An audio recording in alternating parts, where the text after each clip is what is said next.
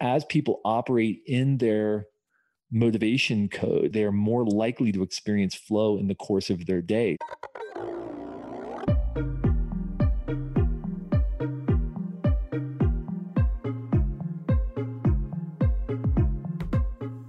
I'd like to welcome Todd Henry once again to the Productivityist Podcast. Todd, thanks for joining me today. Mike, always a pleasure. Thanks for having me back. So right now I'm looking at the electronic copy of The Motivation Code, Discover the Hidden Forces That Drive Your Best Work, which you did not write entirely on your own, correct? That is correct. Yeah. So this book was written in collaboration with three other people, but really it's the result of the work of dozens of people over the course of about 50 years into what it is that really drives us. The work originated with Arthur Miller Jr. back in the 1960s. He began interviewing and researching people from all walks of life, top executives of companies, clergy, basically, you name it, they sort of would profile people and really try to figure out what is it about moments of achievement that made those moments so significant, so meaningful, what was really deeply engaging and fulfilling about those moments. And over the course of several decades, compiled over 1 million achievement stories, interviews with over 100,000 people. And what my colleagues and I were able to do, and I was brought into this work in 2016, actually. So I've been working on this for about 4 years. Some of my colleagues have been working on it for decades now, is figure out that there are 27 unique ways that people talk about what fulfills them or what gratifies them. And we call those the 27 themes of motivation, and they live within 6 families. So primarily what we've been able to do is identify the main ways that people are driven to do what they do, whether that's a positive thing or a negative thing, because every motivation has positive attributes and also a shadow side, and help people not only understand that, but then understand what they need to do about that in terms of how they bring themselves to their work each day. So before we get into the crux of, the motivation code, and I actually took the M-Code assessment. So we're going to talk a little bit about that as well. I want to know what drove you to write this book, to pursue this as your next, because you've written many books, and we've, of course, we'll link to all the times you've appeared on the podcast and all the books you've had out there, but what drove you to write this book? Yeah. So this is, and by the way, it's funny, the first question that people ask every interview, and they always intend it as a joke, is what motivated you to write this book? And I always just dive into the answer, and they're like, that was supposed to be a joke. And I'm like, I know. But so I wasn't intending actually to write about motivation. It wasn't something that was even on my radar. About 4 years ago, a friend of mine, Rod Penner, who's one of the co-authors on the book, emailed me out of the blue, and he said, hey, I'd like for you to take this motivation assessment that I and a team of people have been working on. And, I don't know about you, Mike, but when I hear assessment, my eyes kind of roll to the back of my head because I've taken 1 million assessments, and the last thing I need is another set of letters to attach to my name.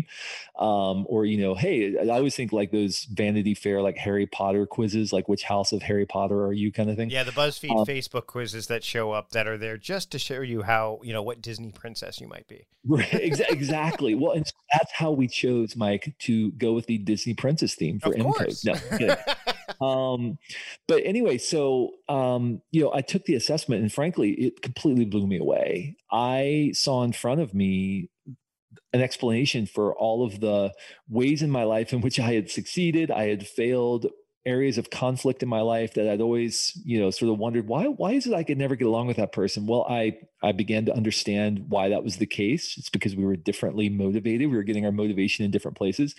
I started to see why certain tasks I'll stay up till 2 a.m, 5 nights in a row to accomplish, but other tasks like that take me 5 minutes, it'll take me a week and a half to get around to, it just illuminated so much about these themes that were present in my life that I'd always suspected and I'd always noticed, but I didn't really have language to describe them. And so after I took the assessment, after I walked through my results with Rod, I knew I had to help get this out into the world in some way, but there was a problem. And that problem was that I had just signed a book deal for my 4th book, which was called Herding Tigers, which is about leading creative people. And so I had to finish that book and released that book in 2018. And then I began work in earnest on this. So I've been working on it in the background for about 4 years, but really began working on this book in earnest in 2018. And so I spent the last couple of years writing it. And again, just compiling this 50 years of research into something that could articulate this incredibly valuable tool and serve as a companion to the M-Code assessment. And so here we are. Now the Motivation Code is out in the world.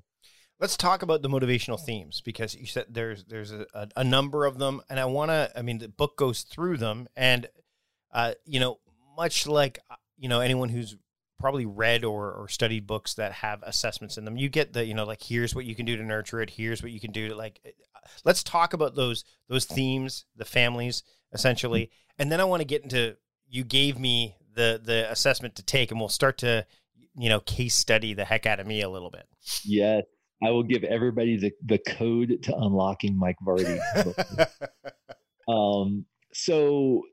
I mentioned there are 27 themes, but those themes hold together in what we call families. So there are 6 families of themes. And even though the real value lives at the theme level, because that's where the rubber meets the road in terms of the kinds of behaviors you're likely to exhibit, the kinds of shadow side attributes you're likely to experience. Just like, maybe you have, if you have a biological sibling, you have some similarities with that biological sibling because you share DNA, you still are very different people. And that's kind of how these families are too. These themes share some DNA, but they're still very different in application. So I'll just kind of go over the themes by family and just kind of describe what those families are. And then we can talk specifically about your M-Code results. But the first family is the achiever family.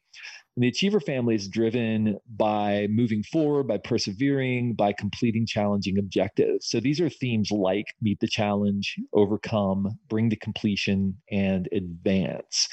The second family is what we call the team player family. And this is a family that chooses to pay close attention to other people.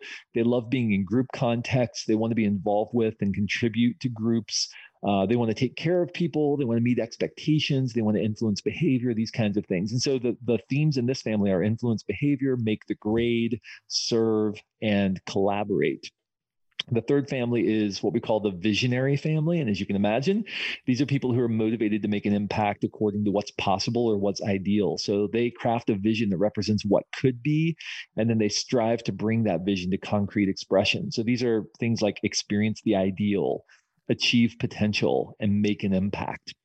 The fourth family is what we call the optimizer family. So again, as you can imagine, these are people who are motivated to set up an operation and make sure that it's optimized. They want to make sure systems function well. They want to fix problems. They want to make improvements. So the themes in this family are make it work, organize, improve, establish, develop, and make it right.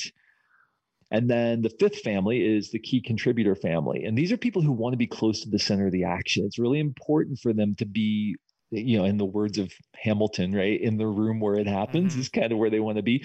So these are people who are driven to excel, to gain ownership, to be central, to bring control, to evoke recognition, or to be unique. And then the final family is what we call the learner family. These are people who are motivated to explore, learn new things, gain mastery, demonstrate their knowledge. So the themes in this family are demonstrate new learning, explore, master, and comprehend and express. So that's kind of just a very, very quick overview of the families and the themes within those families. So as I was going through the book and I'm looking at all of these themes, I'm like, all of these sound great. I'd love to have all of these, and then when I did the M-Code assessment, my top motivations, and I shared this with you, after going through the assessment. And it was interesting because when I looked at, and when you do the assessment, you get to see what your answers look like compared to, you get to see what the profile looks like. And there was a lot of, really close things, which made me, happy that, okay, all of these things seem to matter, but my top motivations, according to the assessment, were influence behavior, then meet the challenge, then overcome, then bring to completion, and then make the grade. And so as I went through this, and just before we hopped on the call, I said, so I think then that my, the family I belong to, because of the fact that meet the challenge, overcome, and bring to completion are, they're bookended by these other two, is I think that I'm an achiever in the achiever family, with then the team player family as a close second, kind of like, I guess the Enneagram, where you're trying to, the Enneagram's one where you're like, oh, I have all of these, so therefore I'm probably this with like a this wing and stuff like that. But that's not how it works, right? Yeah. So I was sort of cautioning you before we started recording that really you can't really group yourself by family because the theme level is where all of the unique personality characteristics come out. Even though the families hold together, the themes within those families hold together because they share some DNA.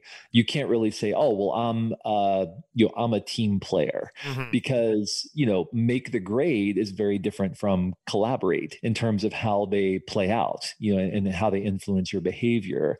So it's important that you don't think of yourself in terms of a family necessarily, but that you think of yourself in terms of your top 3 to 5 motivations. And so as I'm looking at your profile right now,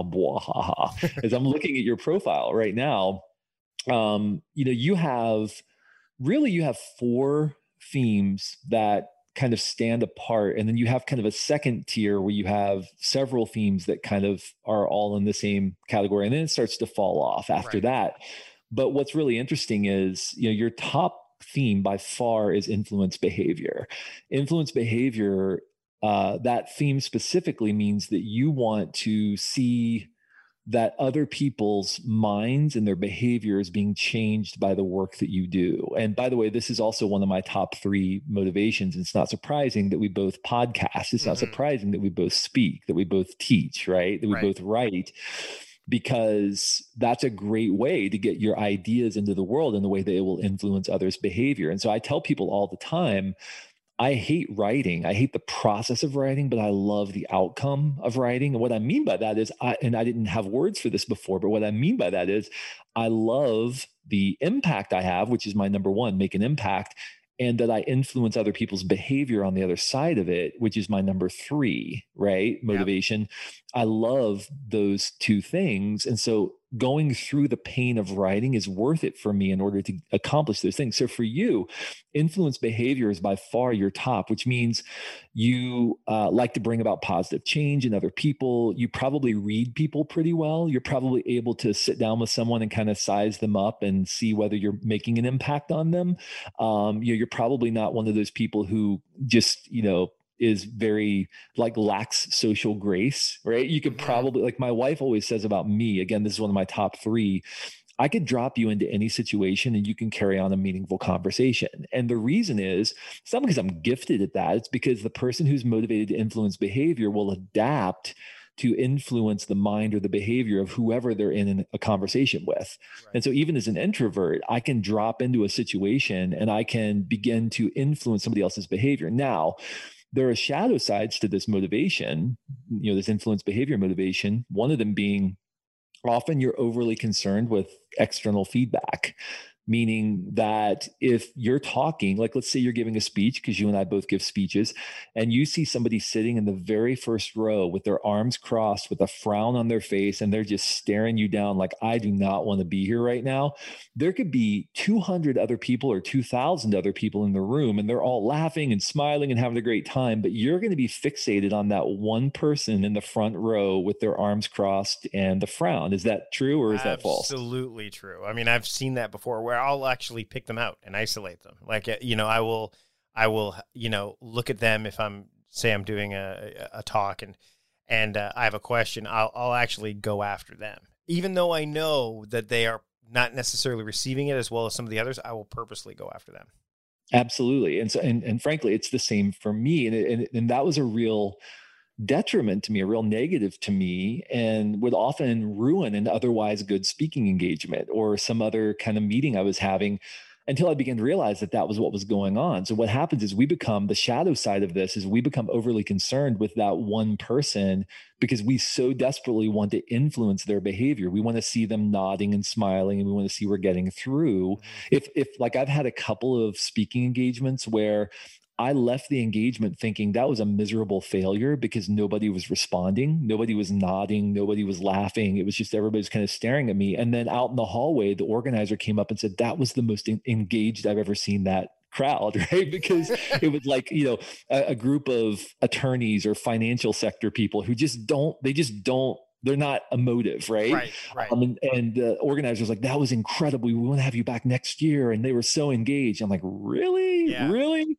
Yeah. But I thought it was a failure because I'm looking to see if I'm influencing behavior. Sometimes my wife accuses me of saying the same thing over and over because, and she'll say that. And I'm like, yeah, because I'm waiting to see you nod. I'm waiting to see that I'm sinking in, right? That what I do the same thing. I'll say things like, are you okay? Are you okay? Like too many times. Well, now I'm not okay, Mike. Like, cause I want to make sure that I'm whatever I can do, I can help her be quote, okay. And if I sense that it's not, then that's me going, that's one of the things that I get caught in that trap. For sure. Right. Absolutely. So one of the things that we have to keep an eye on with regard to influence behavior, since that is your top motivation, is just, are your emotions being swayed to and fro by how other people are responding to your work? And there's nothing wrong with wanting to influence people and to have them in some way changed by what you do. But you also have to maintain some degree of objectivity and not be too overly swayed by what's going on in their world and how they're responding to what you do. That's where you get your motivational energy, and that's great. And you're actually in the perfect role for that. But you also need to make sure that you're not letting that have an undue effect on your engagement. Managing passwords can be a real headache, right? Think about it. Every website requires a new password. Each one needs to be unique, secure, and somehow memorable. But there's a better way. Welcome to the world of 1Password, where your entire company can generate strong, unique passwords, store them securely, and access them across any device without ever needing a reset. Imagine never having to click Forgot Password again. With 1Password's award-winning design, managing passwords becomes a breeze for you and your entire team. It's trusted by millions, including top companies like IBM and Slack. Here's the best part. My listeners can try 1Password for free for 2 weeks. Right now, get your free trial at 1Password.com/productiveconvo. Secure your passwords and simplify your online security with 1Password. Starting an online business or expanding your physical storefront online has never been easier thanks to Shopify. This global commerce platform supports you at every stage of your business journey. From launching your online shop to managing a million orders, Shopify is there to simplify and accelerate your growth. It's not just about selling products. Shopify helps you manage every aspect of your business with their all-in-one e-commerce platform and in-person POS system. But that's not all. Shopify helps you convert visitors into customers with the best converting checkout process on the internet, which performs up to 36% better than other platforms. And now, a special offer for my listeners. Sign up for a $1 per month trial period at shopify.com/timecrafting, all lowercase. Whether you're just starting out or looking to scale up, Shopify is the perfect partner for your business. Meal planning is important because it prevents us from being a disappointed wreck when dinner time comes around and we have no clue what to make, or even if we have the ingredients to make the meal. It's a time and a money saver, but most importantly, it frees up valuable brain space. Creating a meal plan prepares us for the week to come and gives us peace of mind that we're organized and can feed ourselves and our family. That's why I do it, and that's why Plan to Eat helps me do it. Your subscription includes access to the Plan to Eat website and fully featured mobile apps on iOS and Android, and Plan to Eat gives you the tools to clip and organize recipes from any website, the ones your family loves and that fit your dietary preferences and needs. And you can create a meal plan around your schedule. Then what happens is the Plan to Eat software automatically creates an organized shopping list based on your plan. So sign up for your free trial at plantoeat.com/timecrafting. That's plantoeat.com/timecrafting. The coupon will be automatically applied to your account and can be used when you're ready to subscribe. It's valid for new customers only. Give Plan to Eat a try today. All right, we're going to take a break from the conversation now to talk about the sponsors of this episode of the program. One of the things I like to take pride in is that the work that I do, both here on the podcast, but also elsewhere through my writing and coaching and courses and all that stuff, is that I try to make productivity easier for people. I try to make it simpler, and I try to help cultivate certainty in a world that's full of uncertainty. But sometimes that's not enough, even for me. I can tell you that anxiety takes hold from time to time, and I have been using the sponsor of this episode to help me through those times on an ongoing basis, and we're talking about BetterHelp. So What interferes with your ability to stay productive, to be happy? Is there something that's preventing you from achieving your goals? Do you feel overwhelmed like I do from time to time and you've tried a whole bunch of different things, but nothing seems to click? Well, BetterHelp will assess your needs and match you with your own licensed professional therapist, just like they did for me. You get to connect in a safe and private online environment. It's really, really convenient. And you can start communicating with your professional therapist, your licensed professional therapist, that is, in under 24 hours. I was able to do that with the first therapist I worked with. But the other great thing is that I was able to switch to a new counselor when things just weren't working out with the other therapist. I mean, BetterHelp is committed to facilitating great matches. They will match you up, and they make it easy and free to change counselors if needed. I want you to be fully understanding of this, that this is not self-help. This is professional counseling. And the great thing about the platform is that you can get timely and thoughtful responses to messages that you can send to your counselor at any time. Plus, you can schedule weekly video or phone sessions. I've done both of those, and they are fantastic. Plus, I don't have to worry about sitting in a waiting room with a bunch of different people. That might be uncomfortable or awkward, and it's more affordable than traditional offline counseling, when you can even go to that. And financial aid is available. This service is available for clients worldwide. You know, I'm in Canada, so I can have access to it just like you can if you're in the United States or anywhere. It's available worldwide. And there's a broad range of expertise available, and that may not be locally available in your area. So that's worth keeping in mind as well. In fact, there are licensed professional counselors who are specialized in things like depression, anxiety, which I alluded to already, relationships, trauma, grief, family conflicts, stress, all of those things and more. And remember, anything that you share with your BetterHelp counselor is confidential. And I have to say that the convenience and the affordability and the professionalism that I've received through using BetterHelp is top-notch. This is not a crisis line. I want to keep you to know this too. But I will say that I have received massive benefits from using BetterHelp.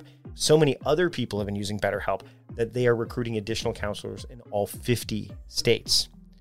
So I want you to benefit from BetterHelp as well. I want you to start living a happier life today, because happiness can help with productivity. So as a listener of the Productivityist podcast, you'll get 10% off your first month by visiting betterhelp.com/timecrafting.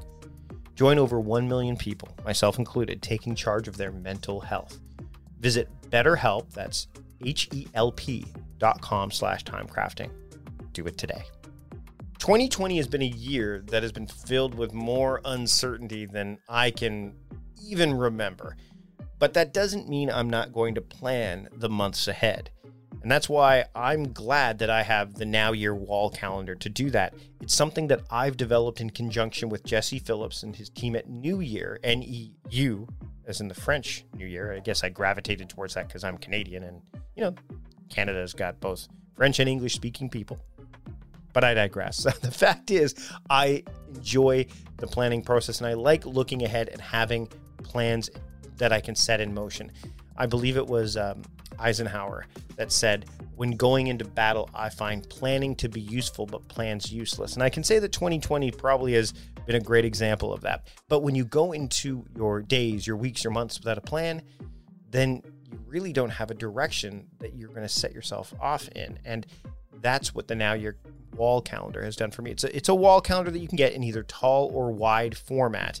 And it contains many of the elements that are part of my time crafting, productivity, methodology, and philosophy. There's the ability to put down your annual axiom, which is your yearly motto or the thing you're going to espouse to live up to over the course of the year. You can put in your monthly themes, your daily themes. There's even a tracker in the bottom corner of each day that we've now divided so you can track two things if you want.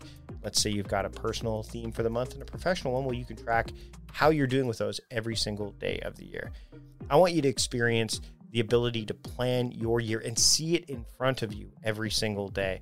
So I want you to take advantage of grabbing this wall calendar that's just come out because, let's face it, 2020 is coming to a close and you're going to want to set yourself up for the year ahead. So I want you to visit productivityist.com/newyear. That's NEUYEAR, and order yourself the Now Year wall calendar today. Again, I am a big fan of what New Year's put together. That's why I partnered up with them. Once again, we've been doing this for a number of years. We've done a bit of a redesign this year, but I'm really, really excited for what the Now Year wall calendar is going to do for me and what it can do for you. So again, visit productivityist.com/New Year. That's Neuyear. That's in the show notes, of course, as well. And order your Now Year wall calendar in either tall format, so you can put it on your door, or wide format, so you can put it on your wall today. If you've looked at the show notes of the podcast over the past many episodes and you've subscribed to the podcast, which I hope you do, you'll notice that there's a link to my course called 30 Days of Time Crafting. And it's the entry level or activating course or activating program that I do with people at Productivityist. The great thing about that program is that if you take it over a 30-day period, the fundamentals and elements of my time crafting methodology will start to take hold. And the other great thing about that program is it's only $5. So over the course of 30 days through this program, you'll learn about the annual axiom, which I just talked about when I was talking about the Now Year wall calendar, monthly themes, as well as other forms of time theming. You'll learn about mode-based work. You'll learn about the power of journaling for your productivity. You'll learn about all of that at your own pace over a 30-day period. It's an email course, but it also has resources and materials that you'll have access to forever. It's only $5. In fact, I call it the $5 guarantee. I kind of fell along the lines of the movie The Legend of Bagger Vance when I did this, and saw that the Will Smith character who played Bagger Vance was trying to help the Matt Damon character who's playing Juna with his swing and help him win a golf tournament. All he asked for is $5 for his caddying services. So I'd like to think that this is me being a caddy to you in your quest for getting better and finding your productivity swing. So I encourage you to check out the 30 Days of Time Crafting program. Again, it's only $5. There's a link in the show notes. Check it out. It's such a great way to finish 2020 off strong, or start the year you want anytime you want. So I want you to check it out. 30 Days of Time Crafting. You can find the link in the show notes, or you could just go to productivityist.com/$5. That's $5 spelled out and then dollars, and sign up for this fundamentals of my time crafting methodology and philosophy. You can do that today. So again, visit productivityist.com/$5 and sign up for the 30 Days of Time Crafting course today. And now let's get back to my conversation with Todd Henry here on the Productivityist podcast. I think that a lot of people, when it comes to, profiling and assessments, is they get the score and then, okay, that's it. I know where I'm at. This is the area I need to focus on. But the way that the motivation code is structured is it won't just serve me to look at, okay, this is the one family. Like, I need to look at this. Like, it's really important, I think. And I think this goes for most assessments and most, these I'm not going to say personality tests, but you know what I'm getting at. Like, most people figure that when they, and I'm, again, being general here, but I find that, okay, I'm Myers-Briggs, this is what I am, so therefore that's it. Like, I think going deeper is really what you need to do. And I know the assessment does that, right? Yeah, absolutely. Well, and really what we have to do is we have to look at how these motivations move together. Okay. So somebody with your top motivation influence behavior who has a second motivation, your second motivation is meet the challenge, which we can go into if you want, but somebody who has that second motivation is going to have a different way of approaching their life and work, in a different kind of way of feeling engaged than somebody whose number two motivation is, say, serve, right, or something like that, or collaborate. I think that looking at that immediately, I'm like, oh my goodness, I really have to work hard against the shadow side of influence behavior, because the second thing is meet the challenge, which means I'm always going to try to make that happen, right? Like, if that's the challenge, so they kind of can combat each other a little bit. Would that be? Absolutely. Yeah. No question. And somebody with meet the challenge also can sometimes get overly committed, because if somebody, like, this is my number two motivation. If somebody comes to me and says, hey, Todd, I don't know if this is possible, but like, I'm already in. Yeah. Like, I don't care. I don't care what follows the but. Like, you already threw down the gauntlet. Like, I don't know if it's possible. Yes, it's possible. What is it? What do you want me to do? But I can become overcommitted because of that. I'm always looking for a challenge to tackle. And that can become a form of procrastination or distraction as well. You know, if I'm working on something really important that doesn't feel challenging to me in the moment, I'll look for something else that is challenging that I can do, whether that's, you know, building out a website or, you know, developing some kind of process or something that like feels challenging in the moment, because that gives me that surge of motivational energy, even though what I really need to be doing is focusing on this other thing that's not really challenging, but is critically important for me to do right now. But it's that interrelatability that you were talking about, right? Where it's just, you just can't look at this and go, okay, well, this is what I am. So this, like, the relationships is what we're talking about, right? Absolutely. No question. So your observation about the influence behavior and meet the challenge connection, or how they modify one another. And that's the thing. Your top themes modify one another. So they exist as a unit. That's why we call it your motivation code. It's your top 3 to 5 themes is your motivation code. So you're going to see these playing out in different ways. And sometimes one motivation will take the lead and sometimes others will take the lead. We also have, and I didn't go into this in the book, it's probably going to be in the next book that we're writing about this related to collaboration in teams, but typically what you'll find in most people is that there's a trigger motivation, there's a process motivation, and there's an outcome motivation, meaning that there's something that initially triggers your engagement or captures your attention and triggers you to get involved. Mm-hmm. There's something that is motivating you as a means of process. And then there's typically something that is an outcome that you're trying to achieve. So for example, for you, I mean, I'm just going to guess that influence behavior is your outcome motivation. That's the thing you're trying to achieve in the end. And so you're constantly navigating toward that pole. And as I'm just kind of looking at your themes here, you know, I would say probably meet the challenge and overcome could be process or could be trigger motivations, meaning if somebody comes to you and throws down the gauntlet, like you're in. Or overcome is somebody who's working against an enemy. They want to work against the odds. If somebody, you know, it's like almost like somebody walking around with a chip on their shoulder. This is like the Rudy syndrome, where it's like, I am too going to get into Notre Dame and I'm going to play on the football team. And I, you know, like love underdogs, that kind of thing. So the Bengals, basically, our mutual love for the Bengals, would that be? Our mutual love for the Cincinnati Bengals, exactly. Why would anybody in their right mind continue to root for the Bengals? Well, it's because we are motivated by overcome. Both of us are, right? It's so weird how many of these are similar for us, because that's not been the case with most people that I've done this with. But you know, the problem though is we get triggered by that overcome instinct, and sometimes when that's not there, we can look for an enemy where there is no enemy, or we can create an enemy where there isn't any need for one, you know? And so, or be strongly competitive. Like I have to win every argument. I can't lose an argument. You know, that's something that can sometimes be a problem for us. And so, you know, I would suspect based on what I'm looking, and we would need to do a lot more conversation to really figure this out, but I would guess that probably overcome, meet the challenge, trigger your initial engagement, and then influence behavior is your outcome. And then your number 4 is your process, which is bring to completion. And bring to completion is about being focused and purposeful and moving projects along, you know, trying to get things done, checking things off, being annoyed when there are interruptions. Like I've got something I'm doing, stop interrupting me, right? Yep. You know, totally. Sometimes unable to relax, which is a shadow side, until you get something done. Like if something's undone, it bothers the heck out of you until you complete it. It's sort of always nagging you. Is that the case? Absolutely. Or no? And that's one of the reasons, and I think this is an interesting point to bring up, it's one of the reasons that I craft my time in a way to have like themes and things like that. So I can structure something around to support this, that kind of behavior, right? And make it so that when that time is up or that theme is completed, I know that there's another chance for it to happen later, so I don't get as aggravated.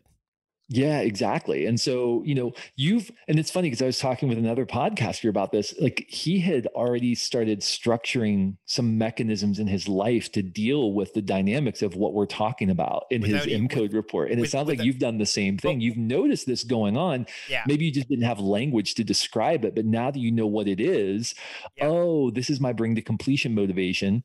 That's my process motivation. I need to create time for that in order for me to feel engaged. You know, one of the things we've discovered, Mike, is that when people are operating within their motivation code, when they're bringing a knowledge of this motivation, and they're activating these motivations in what they do every day. When they go through their day considering, how can I influence behavior today? How can I create challenges in my world today that are going to deeply engage me, right? How can I, what forces am I working against today? When they come into their work with a knowledge of that, they tend to have a higher degree of experiencing flow in their life. And we all know Mihaly Csikszentmihalyi introduced the concept of flow, this sense of being lost in your work, doing something that's challenging, but not too challenging. I mean, there are all these qualifications for flow. But what we've discovered is as people operate in their motivation code and activate these core motivations, they are more likely to experience flow in the course of their day. So once we understand what these things are, we can bring them to what we do instead of just waiting for our work to motivate us, which is kind of a fool's errand. Now here, I've got a couple more questions before we wrap up, because I think that the lower tiers, because when I'm looking at the 27 themes and I'm looking at my report right now, they're scaled, right? There's top, middle, bottom. First question is, does your motivation code change over time, and does it radically shift if it does, or is it generally does it stay fairly static?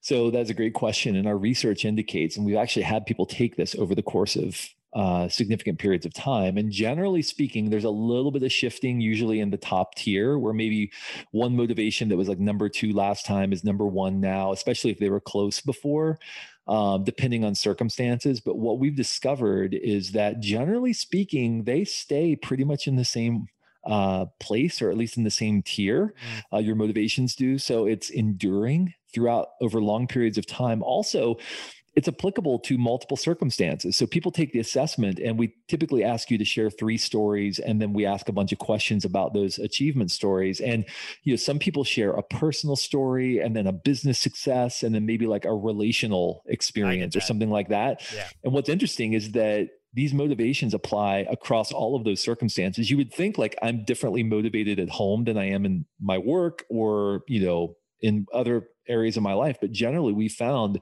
that these same motivations play out in any area of your life. It doesn't change depending on what function you're serving. So the other thing I will point out is, you mentioned the lower themes. Just because those themes rank low on your ranking of the 27 themes doesn't mean you don't experience those. So I'm looking right now at your bottom themes, like be unique, master, evoke recognition. That's not to say that you don't enjoy it when somebody recognizes your work, like the evoke recognition theme. It just means that's not the primary thing that's driving engagement for you, right? So you might still enjoy when somebody says, Mike, that was awesome. I just want to call you out right now publicly for this thing that you did.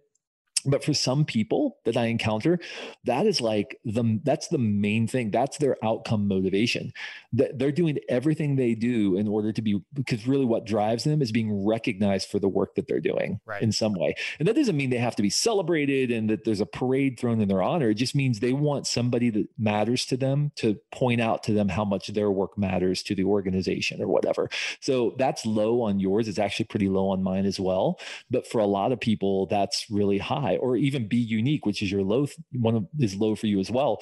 For some people, it's important that other people see them as distinct from others, that they are in some way unique, that they're putting their own unique stamp out there, that they're different from the rest, that they don't just go along with the herd. Like, it's important. That's one of their motivating factors, is that they are seen as unique and distinct from other people.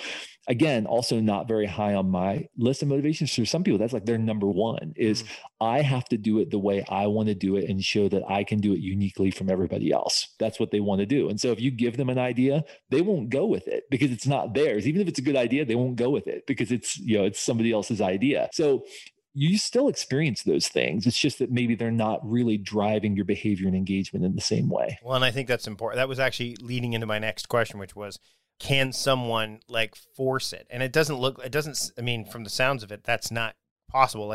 There are some people, especially if I've got meet the challenge and overcome, I'm like, wait a minute, I think bring control should drive me more. So I'm going to do everything I can to make that, which is not the best way. So I guess my question there is, can you force it? And it doesn't sound like that's something that you can do. No. I mean, I don't think that you would really want to. I think some people think there are good themes and bad themes. I had an email this morning from someone who had taken the assessment, and they said, what if I don't like the results? What if I don't like my top theme? And I'm like, well, you may not like your biological family either, but they're still your family.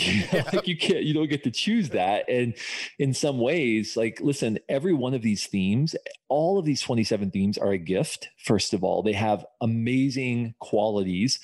It's not just your top theme. It's your top 3 to 5 that are really influencing your engagement. And also, why would you want to work against how you're wired and who you are? Instead, recognize there are people at the top of any industry you can think of who are motivated by any one of these themes, or people doing any kind of work you can imagine who find deep engagement because they're motivated by any one of these themes. It's not about the themes themselves. It's about how you understand and bring those themes to what you do every day. And once you do that, you bring motivational energy to your work instead of waiting for your tasks to motivate you. And it completely changes the calculus. Final question. How important or crucial is it for somebody to do this kind of deep work to figure themselves out and figure out what drives them in over the long term? Like, what are the long-term benefits of this? Because I know, some people, they do these kind of tests and then they do them because they're the thing to do, or they want to know what their number is, or they want to know what their score is. But I mean, after going through this with you and looking at this and also, reading through the book, there are some long-term benefits. I want you to kind of touch on those before we wrap up, because taking the time to do something like this can really matter. Well, it really does. I mean, it's like the difference between, owning Microsoft. Like, some people who own Microsoft Excel, and basically, and like me, for example, like I can create a spreadsheet and do like some basic formulas, and kind of do, but then you have people who are like doing macros and do it. Like, I see people who do things with Microsoft Excel and I'm like, Microsoft Excel doesn't do that. This is exactly how I feel about it. Like, and they're creating these unbelievable masterpieces of spreadsheets, right? Doing all this incredible stuff. And, it's like the difference between that and my skills. I'm still using Microsoft Excel.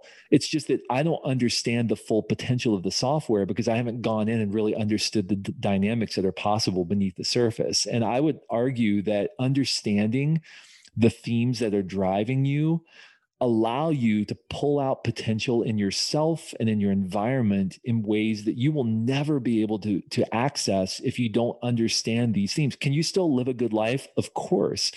But if you can understand why you have certain areas of conflict with other people in your life, right? Because, I'm trying to do this thing. And like you said with your wife, like you ask all the time, like, are you okay? Are you okay?